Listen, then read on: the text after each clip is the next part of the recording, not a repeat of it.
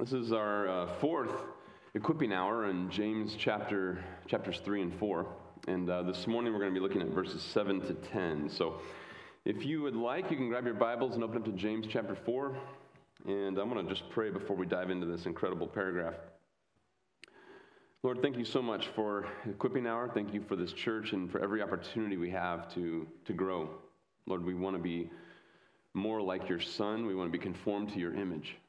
And it's our desire, Lord, to, to um, bring you glory and honor through holiness.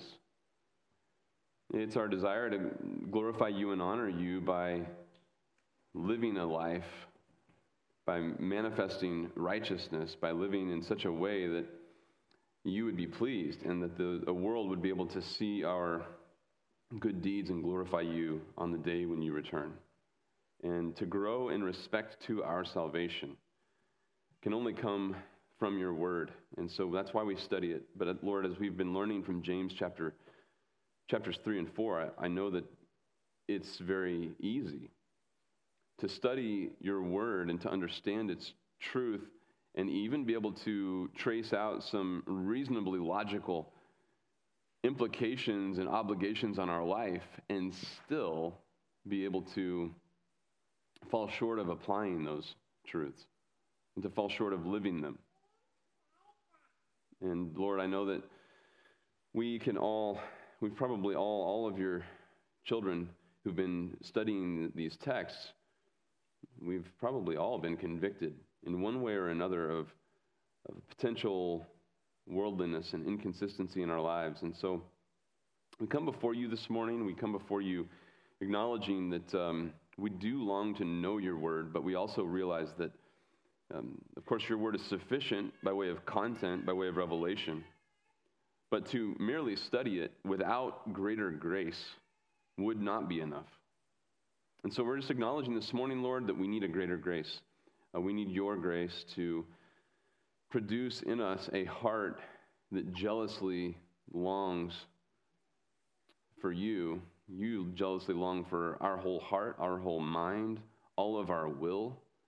And, um, and Lord, we are so thankful that we have seen in our hearts a transformation. Those who are, are your children, we've seen a radical transformation from loving the world to, to loving you. And at the same time, Lord, we, we are still in process.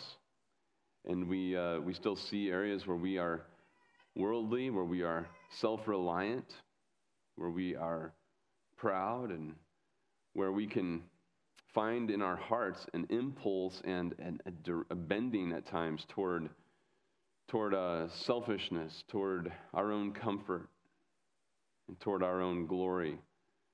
And so, Lord, we need a greater grace.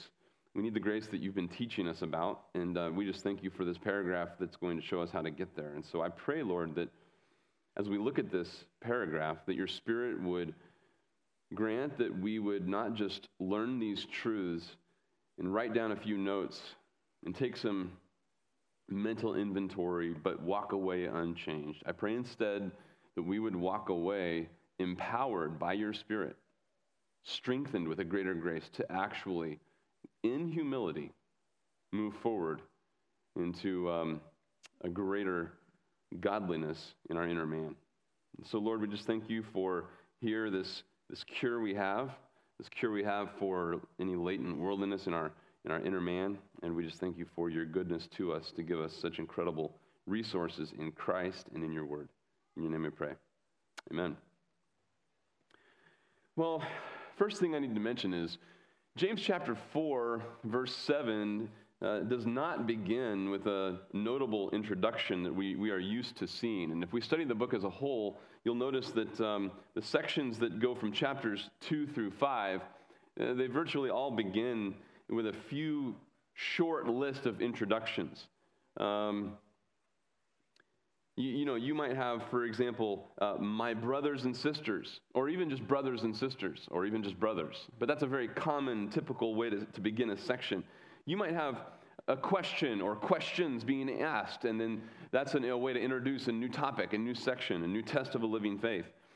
Uh, he also begins a few sections with anyone among you, and he also begins them with above all, once, and come now. And so if you look at chapters 2, verses 1 through 4, if you look at chapter 2, verses 14 to 16, if you look at chapter 3, verse 1, chapter 3, verse 13, 4 1, 4 11, 4 13, 5 1, 5 7, 5 12 to 14, and 5 19, that's what you see.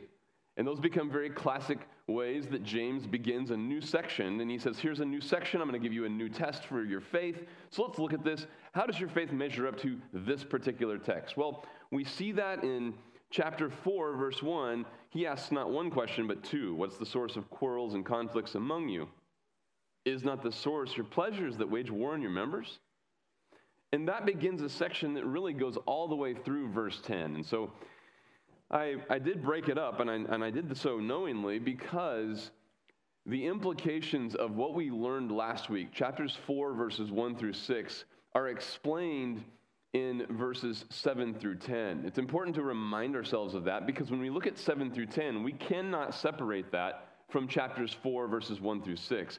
1 through 6 goes together and it's logically, directly, logically related to verses 7 to 10. He's not beginning a new section, Instead, he's moving on to develop what would be the necessary exhortation for us in light of the truth of verses 1 through 6. So, if you remember, last week we looked at this and we, we looked at the uh, really the exposure of a religiously worldly heart. And you remember, he's talking to those who are religious, he's talking to um, believers, uh, professing believers, and, and the question is for those who profess to have faith, is their profession legitimate? Is it a legitimate profession? Is it a real profession? And so he works through, with some questions, he works through uh, where um, tensions and quarrels and conflicts come. And what he's doing here is he's exposing really a worldly heart in a religious context. This is true because, as we see in verse um, 3, one of the reasons why they don't have certain things that, they that they want is because, not because they don't ask God. In, in fact, a lot of times they might even ask God for these things, so they're very religious. But verse 3 says, You ask with wrong motives so that you may spend it on your pleasures. And he proceeds to call them adulteresses because they are, their religion is actually a means of getting their own selfish idols. And so that's an exposure of, hey, there's a heart in turmoil here because it has something that it wants and it's not receiving what it wants. So there's turmoil, there's conflict, there's agitation, there's animosity. And so this exposure brings him to this conclusion in verse 4 Do you not know that friendship with the world is hostility toward God? I mean, you can't be a friend of the world and a friend of God at the same time. You cannot love the world and love God at the same time. You either love the world or you love God. And so he says in verse 4 Therefore, whoever wishes to be a friend of the world makes himself, or literally establishes himself, sets himself forward, presents himself an enemy of God. So he puts himself forward as an enemy of God because he has a friendship, an alliance, a loyalty a draw, a love, an attraction to the world. And so, this person who is turning his religion into a means of getting worldliness is exposed as a false professor. A person who professes to love the Lord Jesus Christ and their relationship with the Lord Jesus Christ is a really savvy and religious way to get what they want in the world. That, that, that, that profession is null and void. And so he goes on to explain in verses 5 and 6, and this is where we ended last week. Do you not know, or sorry, do you think that the scriptures speak to no purpose? In other words, do you think they speak vainly? And remember, this is still James talking, so you can just ignore the quotes there in the NAS. James says, God jealously desires the spirit, lowercase s, the, the human spirit, which he, he made to dwell in us. God jealously wants all of you. He wants all of your heart. He wants all of your soul. He wants all of your desires. He does not want your heart terminating on the world. He wants your heart chasing after Him. Whatever, you, whatever your heart values and whatever you put the greatest treasure in, the greatest value, wherever that lands, there your heart will go also. Whatever I put the highest value on, my heart, my inner man, my drive, everything about me is going to pursue whatever I put the highest value on. And so Jesus explains that in Matthew chapter uh, 5, verse um, 19 to 21. And James here is basically saying the same thing. He's saying God jealously desires your whole spirit because a, a, religiously worldly heart has a spirit that's going after something else and it's turning a, a profession of worship of God into a means of selfish gain. Fortunately, verse 6, but God gives a greater grace. And therefore it says, so now he's finally getting to the quote that he introduced in chapter in verse 5, 5a, talking about scripture. Scripture doesn't speak vainly. Well, of course it doesn't. Here's what it says, 6b. God is opposed to the proud, but gives grace to the humble. And that's the solution. That's the answer. If we see worldliness in our heart, and now, again, we're talking about a test of a living faith. If someone's profession of their love for Christ is, is characterized by turning that relationship into, into a means of getting the world, their profession has been exposed as fraudulent. But even for somebody whose heart loves the Lord and they, they, they don't want Christ for something else, they want Christ because they want Christ to be glorified and honored in their lives. That, that's, this, this text ends up being an encouragement. I remember uh, even as a young convert, being so overwhelmed with the thought that, Lord, I, I've, all I can do with this life is mess it up, and I've proven that for 19 years. If somehow you could actually get glory for yourself through my life, that would be awesome. I'm so thankful for that. That sentiment was obviously not coming from me, it was coming from the Lord. It was a, it was, there was a grace given there. And he reminds us that there's a greater grace. So when we see worldliness in our heart, we need a greater grace. And there is a greater grace. And then he quotes Proverbs 3 34. God's opposed to the proud, but gives grace to the humble. So, pride makes us God's enemy. Humility makes us his ally and him ours. We are his ally, he's our ally when we are humble. And so, what does that even mean? This morning, I want to look at this next paragraph because this next paragraph really spells it out for us. You know, it's interesting. Sometimes humility can be misunderstood. I remember as a young Christian hearing the, the idea being, you know, humility is that one virtue that you can never know you possess. Have you ever heard that? It's like as soon as you think you're humble, oh, there you're not humble. It's like, oh man, I'm finally humble. Ah, see, now you're proud because see, you knew you knew you were humble, so obviously you're not humble. and it's this catch 22. You could never actually be humble and know it. Well, if that's the case, that's a real problem because that's an actual command. If we skip all the way to verse 10, humble yourselves in the presence of the Lord. So if it's something you could never know that you can do, then we've been given a command that we can never know we're actually going to obey. Have you obeyed verse 10? Couldn't know. Hopefully I have because I don't know. If I did know, I know I've disobeyed it. That's just ridiculous. It's nonsense.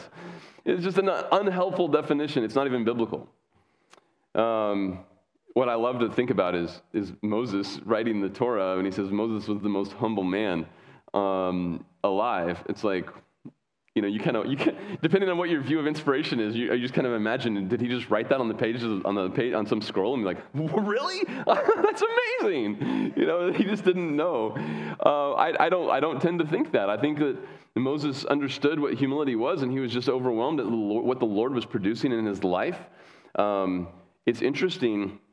Sometimes we think about humility and we think about it as, um, sometimes we think about it as a personality trait um, somebody who is um, soft spoken, and somebody who's timid.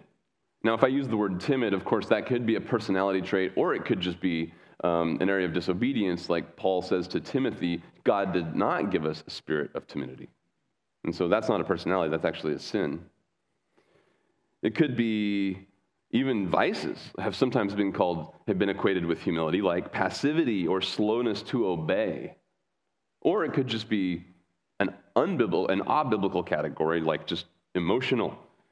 You know, a humble, humble person is very emotional. Well, or a humble person is non emotional. You can, you can define it either way. Both are wrong. Um, um, there are um, emotions that go with humility, and there, uh, and there are that follow humility. Uh, and there are those emotions can also be lacking in a true display of humility, as we'll find in this very paragraph.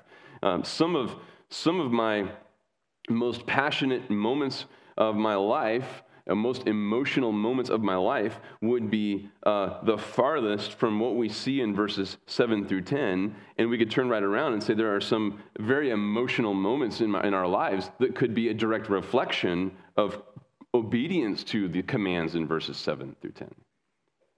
And so it's not a state of emotion, it's not a personality trait, it's not passivity, it's not timidity, it's not passivity or, or being soft spoken. What humility is and the path to get there are spelled out in no uncertain terms in James chapter 4, verses 7 through 10. And I wanted to take a long time to get to that statement because I wanted you to appreciate how profound James 4, 7 through 10 really is. This is like a gold mine. It's just a treasure because if you, if you understand what James is doing in verses 1 through 6, and if your spirit is prodded and convicted about any area of worldliness and desire to make sure that you avoid worldliness that God saved you out of, and He continues to purify you from whatever worldliness might be, you might see a, t- a penchant toward worldliness, a tendency toward worldliness in your own heart, some sort of love or attraction.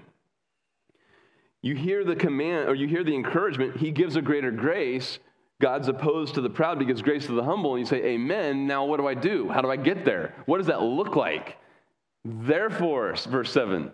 So the therefore in verse 7 moves on to develop in a very reasonable fashion. Here's what it looks like to pursue a greater grace. This is the path to humility. It's a path of humility toward greater grace. So humility is actually demonstrable. It, it looks like following this path. Humility is going to be marked by obedience to these commands, and this is the path toward a greater grace. If you want greater grace in your life, follow this path. I mean, if you're in Christ, we've been shown untold grace. There is infinite amount of grace in Jesus Christ.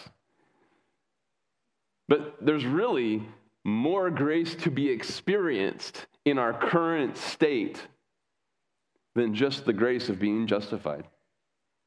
And even the grace in our current state that we've already experienced in how much sanctification we've been the, had the privilege of experiencing and being a part of. There's more. There's a greater grace. And so this path to humility is the path to, to get to a greater grace. And so he just starts to spell out listen, if, if, if God gives a greater grace, and the scriptures say God's opposed to the proud but gives grace to the humble, then here, here you go. Therefore, let's get after it. So, what, what the outline is, it's a very simple outline because there's, um, there's about nine commands that are listed in this paragraph. I listed them for you in seven, in seven points on this outline. Uh, why seven? Well, really, because in verse 9, three of them stack up with no separate modifiers. And be miserable, mourn, and weep in verse 9. So that became one point. Those are all synonyms, and so we'll look at those together. So the nine verbs end up being seven points, and I'm just going to walk through them one at a time. And I want that to be in your mindset that this is the path of humility. This is the definition of humility, and it's the path toward a greater grace. So as we look at these, these commands, think about it in that fashion so that in your heart, you're, you're actually before the Lord saying, Lord, I want to follow this path. I am in desperate need of greater grace. And so this is a protection for me to stay on this path of humility to that greater grace. Number one, submit to God. Submit to God. Verse 7. Therefore, submit to God.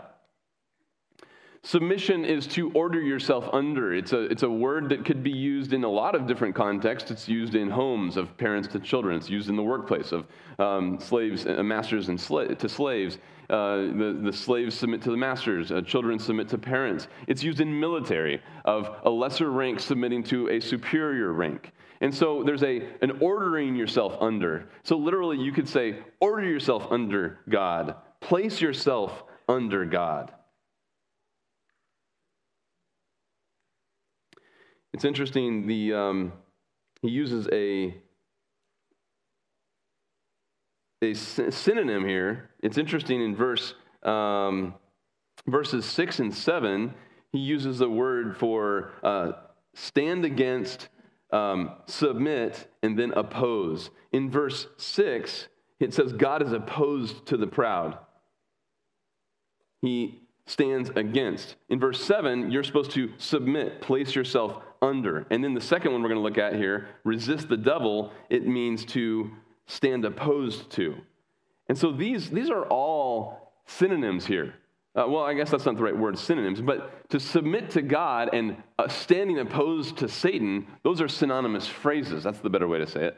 It's a synonymous phrase. So, what does it mean to submit to God? It means to resist the devil. What does it mean to resist the devil? It means to submit to God.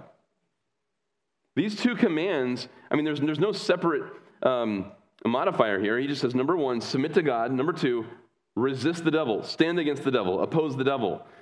And it's interesting when you think about the position that we must take to God, it's placing ourselves under, coming under his authority, coming under his rule, coming under his will. And the position to Satan is one of opposition, standing against, opposing, resisting. It's the same, there, there is a synonym here between the word resist and then in verse 6, God is opposed. Those are synonyms, not the same word, but synonyms. So God's position to the proud is the same position and the same stance we must have towards Satan one of opposition, oppose the devil. Stand against him, oppose him, resist him. And, and this would include fleeing temptation, right? 2 Timothy 2.22, uh, flee youthful lusts. 1 Corinthians 6.18, flee fornication. Um, fleeing temptation is clearly part of what it means to resist Satan. To resist the devil is to resist his temptations, his tactics, his, his wiles, his machinations uh, fill in whatever word is helpful for you to think of, his devices to dishonor God in your life and ruin you. God, um, Satan wants to ruin you. Satan wants to ruin your physical life, he wants to ruin your spiritual life. I was reminded of that in a very tragic way this week. On Monday, I got a text from a dear friend, a daughter in the faith, and uh, her brother. Um, her brother was a you know an acquaintance of mine. He came to a church that I used to pastor at for several months, and we we got together on a regular basis over the course of about three months. Got together probably six or eight times, and just talked about truth. Started talking through Romans, and started talking about his life and his where he stands before the Lord. And apparently, he kind of this last year kind of cleaned up his life. But um, she texted me on Monday morning said that uh, her, her brother was found in a, in a car, dead, overdosed. And it just struck me. I thought about that. I thought about those conversations, what would have otherwise been just a normal season of ministry, a normal couple of months in ministry. Just a friend I'm sharing the gospel with doesn't understand truth, desperate need of Christ. And Satan would just love to laugh at our demise. He loves to ruin people just for the perverse fun of it. And he loves to defame the glory of God in any way he can. And so, one and two need to go together here submit to God and resist the devil. These need to go together. And I would imagine if you're thinking, if you're understanding what James is doing here with this statement, resist the devil, you probably think, well, okay, resist the devil, and that means resist temptation. Well, what gives? Every time I resist temptation, every time I push back on an urge toward worldliness, it seems to get stronger. But look at the verse. It says in verse 7 resist the devil and he will flee from you. So now what do we do? What does that mean? What does it mean, resist the devil and he will flee from you? It may feel like the more you resist, the more he pursues, and the more difficult it becomes to resist him. And, and inevitably, there is a truth to this in the sense that that's what it feels like. There, there can be a, a truth to that because, um, quite honestly, sometimes we resist with our own resources. And so I was thinking about this. The, the, uh, there was a, scenario where we were on family vacation one time and we were uh, we had a hotel uh, room, like a kind of like a little individual yurt type thing, little cabin can, uh, camping type situation, and uh, we had rented this little spot, and we we started unloading. And uh, the Yates were there. It was snowing that night, I think, right? So we were unloading. I remember getting luggage out, setting it in the snow. The boys are, are they, they take their first first lap into this little yurt with all the gear, and, um, and I come in, and so they, they were all coming back out the, the door, and I'm grabbing some stuff to go in for the first time. Well, everybody was out, and I'm coming up the front steps. The door closes, I get there, it's locked, the key's inside. Now, this has already been a long day. I was probably already annoyed, and at this point, I'm such a godly man that I know I'm going to resist. I'm resisting because I'm a godly Christian dad. So we, uh, we find out the key is not in the car, it's inside. We fiddle around with the door. We fiddle around. I mean, you know, just I'm not a I'm not a locksmith. I'm not I'm not a criminal. I have no skill. I can't get into this place. I'm just it's just over. And so we're we have no solutions. So we go back to the front desk. Of course, it's after hours. There's no one manning the desk. There's just a number to call. After hours, call this number. We call the number. No one answers. So finally, we just get in the car with half of our gear drive down across the highway. We go to the next hotel. I get a quote on a room. It's like a couple hundred dollars. And, uh, and I'm like, uh, I, cannot, I cannot bear paying for two hotel rooms. Uh, so we just decided. So I'm, I'm, at this point, I'm, I'm still trying to resist, failing miserably. I'm trying to resist the temptation to be angry.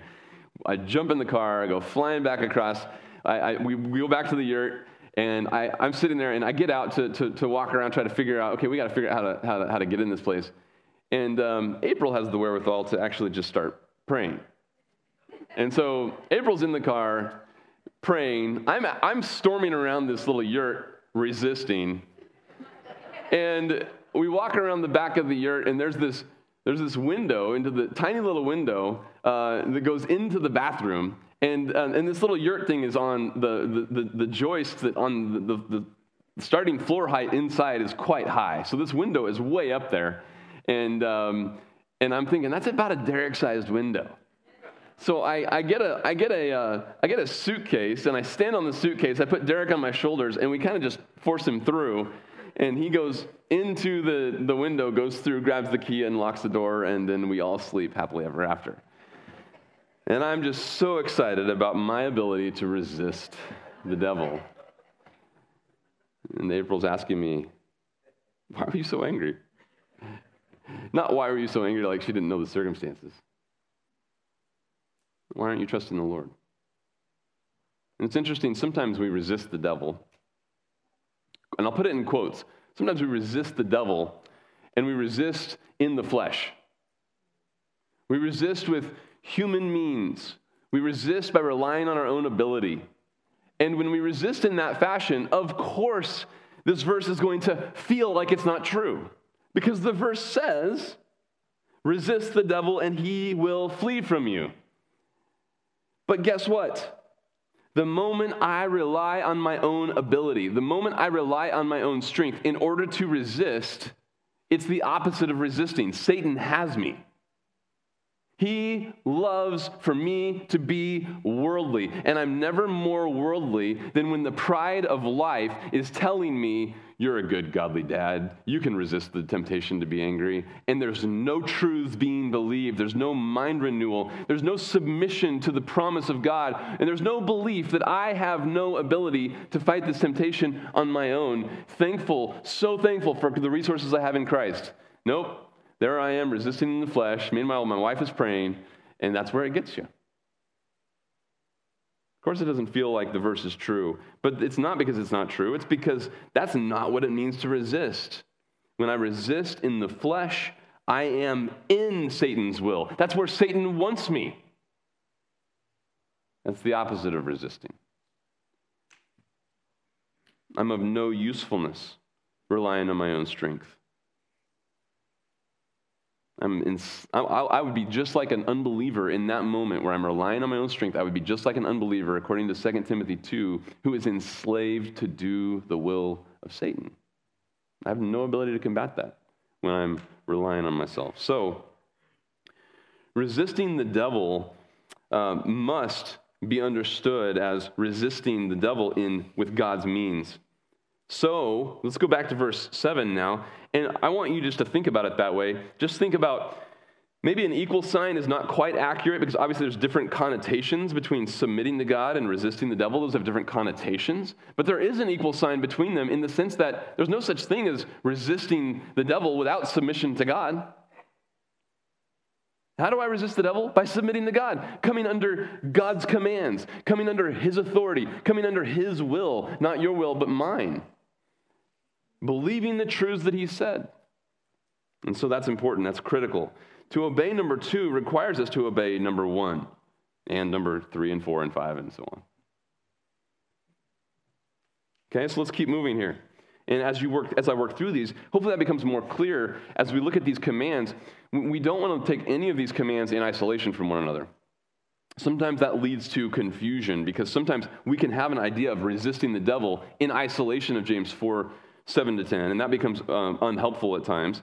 We could have a, for instance, the next one, verse 8, this is number three, draw near to God. Draw near to God can have radically uh, uh, different connotations in our mind than are in James' mind when he pens this command, because he tells us what it means to draw near to God. And some things might come to our mind that have nothing to do with what James describes. The, the Christian mystic comes to verse 8, says, Draw near to God, and just can't wait to say, Man, I can't wait to see what that feels like. What's it feel like to draw near to God? As we're about to find out, Usually, what it feels like is misery. Verse 9 Be miserable, mourn, and weep.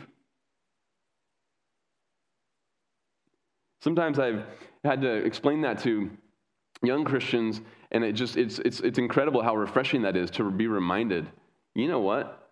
Sometimes you're never closer to God than when you feel the most miserable because your flesh just, you just said no to your flesh.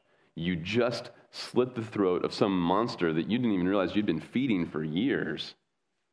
And in the process of killing sin, putting it to death, it might feel it might feel miserable. It might feel like mourning. It might feel like weeping. And you might be the closest to God you've ever than you've ever been. Draw near to God. Consider this relationship between verses 7 and 8. Drawing near to God requires submission to God and opposition to Satan. Drawing near to God can think about verse 8 in light of what comes in 8b and c. Next two commands are cleanse your hands, you sinners, and purify your hearts. So now think about drawing near to God, not just in connection with submitting to God and resisting the devil, also think about it with sanctifying your, your life cleansing your hands, purifying your heart. Uh, drawing near to God equals submission to Him, it equals opposing Satan, and it equals your sanctification. That's what it means to draw near to God. We're not talking about Thomas à Kempis contemplating your navel in your camel hair robe, sleeping on a bed of nails as you wash dishes in your monastery. We're talking about sanctification, actually becoming more like God. Actually, becoming more holy. That's what it means to draw near to God. Think about this for a second. Think about the mindset of Satan. We've talked about this, but let's just, let's just remind ourselves of, of what we know to be true. The mindset of Satan, and I'm going to get this from Matthew 16. Jesus calls Peter Satan for good reason. You remember why? In Matthew 16, verse 24, um, I'm sorry, verse 23, Jesus turned and said to Peter, Get behind me, Satan. You are a stumbling block to me, for you are not setting your mind on God's interests, but man's. So Jesus calls Peter Satan because he's setting his mind on man's interests. He's self absorbed, self interested. So he's very Satan like, if you will. If he'd been setting his mind on the things of God, on God's interest, on God's priorities, on God's will, he wouldn't have called him Satan. That's where it should have been, but that's not where I was. Think about for a second the, the mindset of the flesh. So just hold on to that thought. That's the mindset of Satan. Now think about the mindset of the flesh. And I'm thinking of Romans chapter 8. And you don't have to turn here. Just if you want to listen, that's great. But I'm going to go ahead and read it straight out of verses 5 through 8. Romans chapter 8, verses 5 through 8. Here's what Paul writes. For those who are according to the flesh, and when he uses that phrase, he's describing somebody whose life is in accord or in conjunction with the flesh. Those who are according to the flesh, their lifestyle is according to the flesh. They live according to the flesh.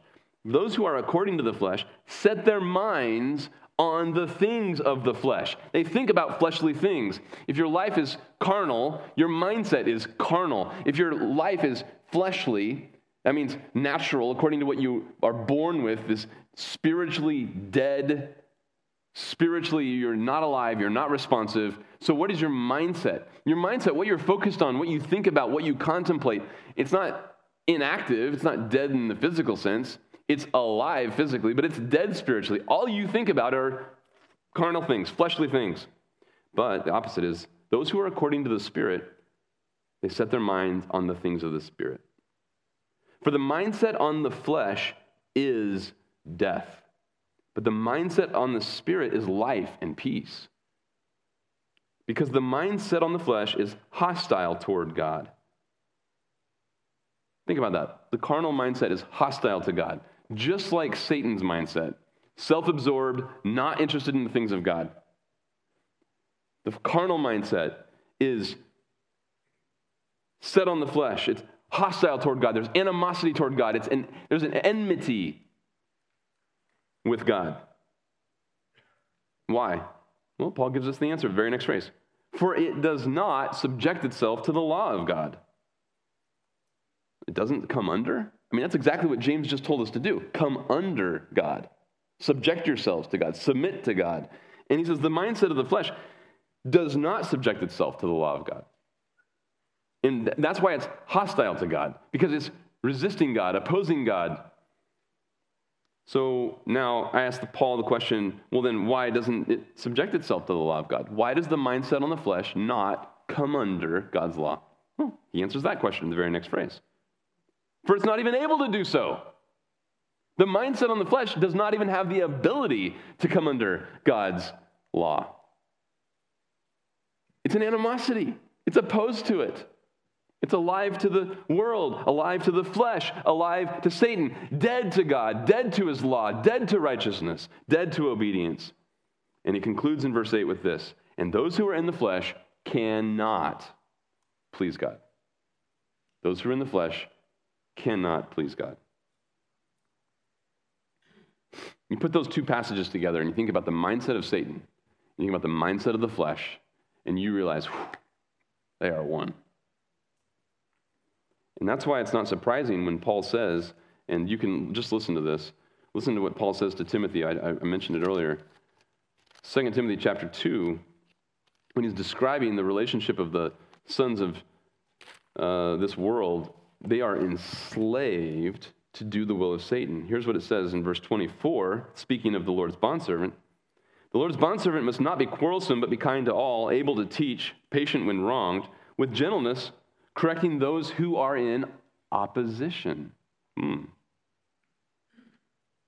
If perhaps God may grant them, those who are in opposition, those who are opposed to truth, those who are opposed to God, opposed to his law, their animosity toward God, they love the world. If perhaps God might grant them repentance leading to the knowledge of the truth. And they may come to their senses. It's like kind of like this get sobered up all of a sudden. They just get sobered up, and all of a sudden they're like, wait a minute. And they might escape from the snare of the devil, having been held captive by him to do his will. You realize now, if the, this is the mindset of Satan, self absorbed, not interested in the things of God, here's the mindset of the flesh. I think about the things of the flesh. I am opposed to the things of God. I don't submit to the law of God because I can't submit to the law of God, and I cannot please God. Those are one and the same. So, what does Satan have to do to get me enslaved to his will? Just do what I want. Do what I want naturally. I am carnal, and I am enslaved to do his will. He would love for nothing more than for me to ruin my own life by doing what I want naturally. Loving the world, enslaved to my own self love, hating God, hating truth, hating righteousness. No wonder, no wonder that James looks at the religiously worldly heart and says, Oh, there's a greater grace. Praise God for verse 6. There's a greater grace. And that's why he's showing us what he's showing us here in verse 8, because he says, Draw near to God and he'll draw near to you. Believer, think about this for a second. You, you see you know what you were saved out of. You were enslaved to do the will of Satan, and you loved the world and you hated the things of God. And you saw him transform your life so that you have, a, have new desires. Do not ever, don't, don't go back there. Don't, don't fall prey to the doubt that, you know what, I think God's a, opposed to me. He is only opposed to you in your pride. He's only opposed to you in your pride. When, when, you, when you acknowledge, wow, Lord, I'm dealing with some worldliness here, this is beyond my pay grade, this is beyond my ability. And you go to Him broken, and you go to Him empty handed. That's humility. And He's saying to us, Draw near to me, I'll draw near to you. God's not opposed to you because of you. He would only be opposed to you because of pride. He's telling you, draw near to me, and I'll draw near to you. Obviously, if you draw near to him because you want something besides his glory and his righteousness and the gospel to be lived out in your life, well, that's what's indicted back in verses 4 and 5. This is a drawing near to God for the resource of grace that we don't have to actually see a cure for our worldly heart.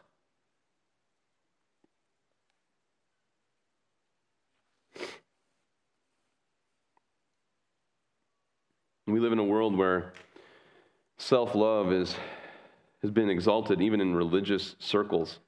And um, I remember a friend who I was trying to mention to her that, that in, you know, in the last days, men are going to be the religion, church, the church, the Christian church is going to be marked by those who are uh, described by as those who are self, they love themselves, lovers of self, lovers of pleasure, rather than lovers of God.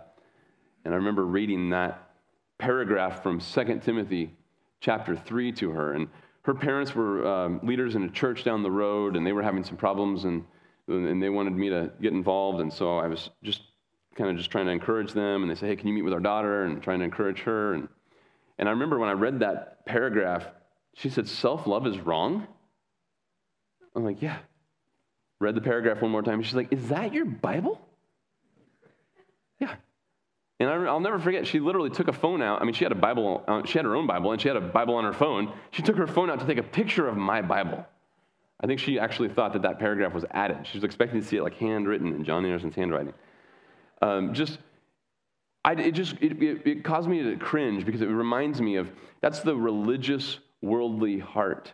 She's growing up in a church. Her parents are leaders, quote unquote, in a church. And she doesn't even know that self love is wrong. Every time we choose to serve self, to please self, uh, to perform one's own personal will, we're actually reinforcing in our minds the lie that I should get what I want, I should get to do what I want, I should get to do what I want when I want it. Verse 8 is so just it's so against the grain of self-love. Draw near to God and he'll draw near to you, and that means cleanse your hands, you sinners, purify your hearts, you double-minded. God's nearness is not a mystical experience, it's a sanctifying reality. Maybe it's helpful to even say it this way drawing near to God is something that you, it's not something that you feel, it's something you experience by way of sanctification. And, and sometimes it's helpful to even re- remind ourselves if, you're, if there's a, uh, mystic within uh, that just wants to feel a certain way, I mean, we all, we all want to feel good, right? So naturally, we're going to start loading the Christian experience with the feelings that we want to have. And sometimes it's helpful to remind ourselves well, what does it feel like to draw near to God? Well, it looks like, it feels like cleansing your hands, purifying your hearts. It feels like being miserable, mourning, and weeping. There, there's a brokenness to it because of the potential uh, danger we are to the Lord, how we've grieved Him. And so there's grief, pain, burden. That's what it feels like to draw near to God. Let's look at those next two because this really spells out what it means to draw near to God. Cleanse your hands and purify your hearts. Cleanse your hands and purify your hearts. Uh, everybody, turn in your Bibles to Proverbs chapter 3. Just before the proverb that James just quoted, we have a very helpful statement about what it looks like to draw near to God. Proverbs chapter 3. And this would be another indicator that these proverbs certainly are arranged with, with, with, uh, deliberate, with deliberate themes. Because James quotes Proverbs 3:34 in just two verses earlier we read for the devious are an abomination to the Lord Abomination is something that's abominable, it's detestable, it's loathsome. His stomach turns, his righteous indignation flares up with perfection at something so abominable. And um, Leviticus 18 says that uh, homosexuality is abominable. Proverbs 16 says the man who is lofting his own thinking, the arrogant man, lofting his own es- um, esteem, he is abominable. And here, the devious are abominable. It turns God's stomach with righteous perfection. He hates that. But look at 32b. But he is intimate with the upright. He is intimate with the upright.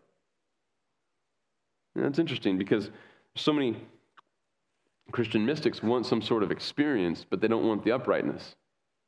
There's not an appetite or an attraction to the uprightness. They just want the, this so called intimacy uh, the so called experience with God. This is what it means to experience God, believers. Growing constantly in holiness. That's what it means to experience God. He is intimate with the upright.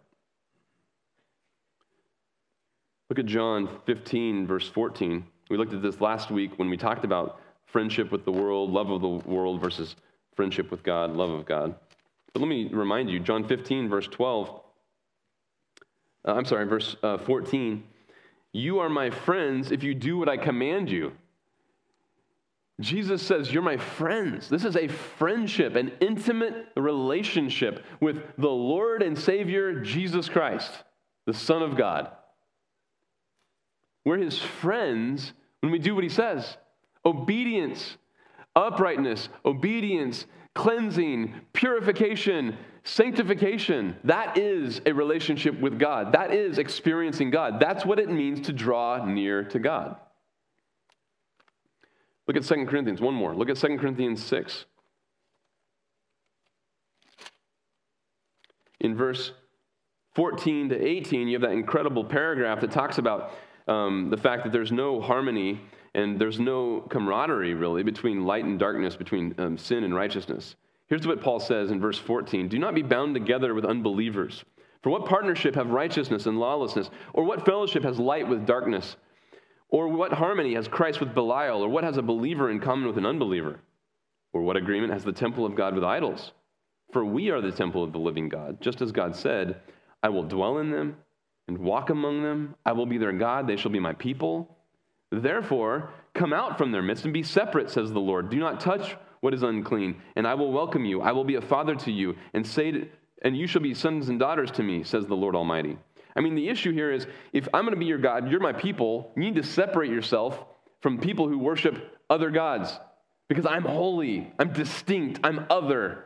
And you're, you should be just as holy and distinct and other as, as you are from the people who worship a God who's not like me. And so your life needs to be different. And so our holiness is our intimacy with God. That's what it means to be intimate with God. And so verse so chapter 7 verse 1, therefore having these promises beloved, let us cleanse ourselves from all defilement of flesh and spirit, perfecting holiness in the fear of God. It's true, it's true. The scriptures are full of passages that say, I am the Lord, I'm the one who sanctifies you. God is the God who sanctifies. It's also true. Just like our James passage, right here, 2 Corinthians chapter 7, verse 1, the command to cleanse ourselves is active. We are actually active. We are obligated. We contribute to this issue of sanctification. We are actively involved in the cleansing, in the purification. And God is going to work that in a divine way through our active pursuit of all the commands and all the means of grace that He's given to us in the Christian walk. So cleanse your hands. Of course, the emphasis on cleansing your hands, go back to James 3, verse 8. The emphasis on cleansing your hands is, of course, that your, your life, the overflow of your life ought to be pure. Cleansing, purifying your heart means that your inner, your inner man ought to be pure. And that would be pure thoughts and pure motives. Uh, why you do what you do is pure. You do it for the right reason. You do it for pure reasons. You don't do it for impure reasons. And so it's important to take four, three, four, and five together. Number three, draw near to God. Number four, cleanse your hands. Number five, purify your hearts. And the last two we're going to be quick on here. Let's look at verse, verse 9. And that's my sixth, that's the sixth uh, command here on the path of humility toward a greater grace. Lament and mourn and weep. The NAS has be miserable and mourn and weep. Let your laughter be turned into mourning and your joy to gloom. This is an incredible verse because this verse just goes straight at the, the, the sentiment of our culture and the sentiment of our day that is always happy all the time, whatever makes you happy, whatever's thrilling, the next curiosity seeking, entertainment, joy gratifying type of pursuit, that's what we live for. And James just says, cut it out. Cut it out. Of course, he's not sitting there saying that, um, you know, somebody who's walking around just moping all the time, like Eeyore in your uh, demeanor. That's not the, the, that's not the command here.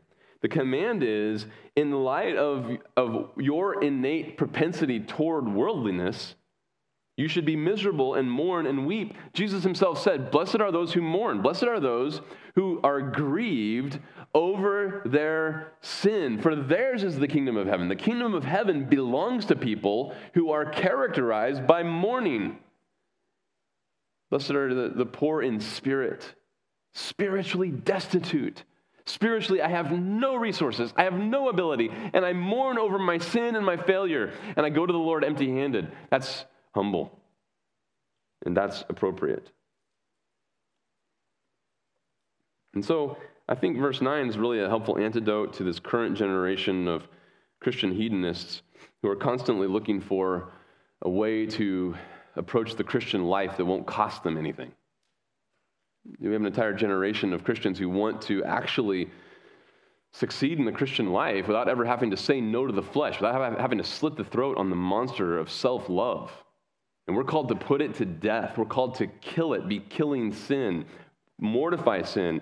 Uh, present tense, be killing sin, Romans chapter 8, Colossians chapter 3. It's an ongoing process for the Christian. And you come to verse 9, and it's just so counterintuitive to the, to the Christian hedonist, where it's just all supposed to feel so amazing and feel so awesome. And, um, um, you know, I, have said it this way I, there's, there's, there's, there's hardly, there's, there's not always, I'll say it that way, there's not always a correlation between how I feel and how I'm doing spiritually. When it comes to my submission to God, my resisting of the devil, and my drawing near to the Lord, if you're, if you're a young Christian, hear me on this. You might imagine that you're just, you're kind of, sometimes we, we, um, we have, have this carrot in front of the horse. We have this token in front of us as Christians thinking, man, there's just some experience I'm going to attain to. And then all of a sudden, the difficulty, the sanctification is just going to be easy. And sanctification is just going to be like, there's no, no more difficulty anymore. One, one friend asked me, what does, it, what does it feel like, you know, to, just like, you know, when, like when you're worshiping Christ? Like, what does it feel like? Well, it depends. I mean, some of here, let me describe some of the most intense emotions that you could possibly imagine. Imagine you get into some sort of um, social debate and there's other people watching and you just come up with a zinger and everybody thinks that was hilarious and man you're you put that guy in his place and you just felt amazing until the lord convicted you of your wickedness or imagine brokenness over sin because you're seeing your sin and that feels incredibly low i mean in that one little example the highest emotional fever pitch is when you couldn't be farther from God, and the lowest emotional pitch, you couldn't be closer to God. And James 4 9 is a very helpful antidote to this emotive approach to the Christian life. If you want, if you want the emotion, well, then what's, what's the emotion that goes with verse 9? It would be a loathing of oneself that's described in Ezekiel no less than four times Ezekiel 4, Ezekiel 16, Ezekiel 20, Ezekiel 36. At the fulfillment of the new covenant, God says, You will loathe yourselves for how you treated me. That's, that's what it feels like. Draw near to God. Lord, I cannot, I cannot believe I did that. No, I should believe I did that. That's theologically actually accurate. That's who John Anderson is by nature. I'm so grieved that I did that. That's, that's where, that's the path to humility. That's the path toward a greater grace. That's what humility looks like. Finally, in verse 10, we come to our seventh, seventh command. Be humbled before God. You'll notice be humbled, it's passive. Um, all the English versions that I looked at and three of the German versions I looked at, all, all are active. Just humble yourself. And the Greek is just, it's undeniably passive. There's no debate. It's just, it's a grammar. It's not an interpretation. It's just, it's passive. Be humbled. I think that's helpful to even read it that way. I think what's lost with the active is that it just sounds like uh, there's, a, there's, this, there's this token that I need to hit, and then I've arrived. This is actually a passive command. So passive means I'm not the one actively doing it, somebody else is doing it to me. So God's the one who's causing the humility in this command, but it is still a command, it's an imperative. So there's obligation on me. So those two to going together are really tricky to think about. It kind of blows our mind sometimes to think about a passive command. Okay, something has to happen to me, and I'm obligated to make sure that it happens to me. So what has to happen is I must be humbled before the Lord or in his presence. It's the same construction that you see in 1 Peter chapter 5, verse 6. You remember what it says? Hum, NAS has, humble yourselves under the mighty hand of God. It's literally, be humbled under the mighty hand of God. So it's, it's the idea is you're, you're placing yourself under God's mighty hand and you're staying there. Here, it's, I'm being humbled in God's very presence. And we're helped to understand what this passive command looks like by the last phrase, and he will exalt you. God is the one who's going to do the exalting. You must be humbled and then let God do the exalting. So, what that means to passively be humbled is I place myself in a position where the circumstances that I would be after, I'm going to guarantee that if I get to those circumstances, it won't be because of me. Does that make sense?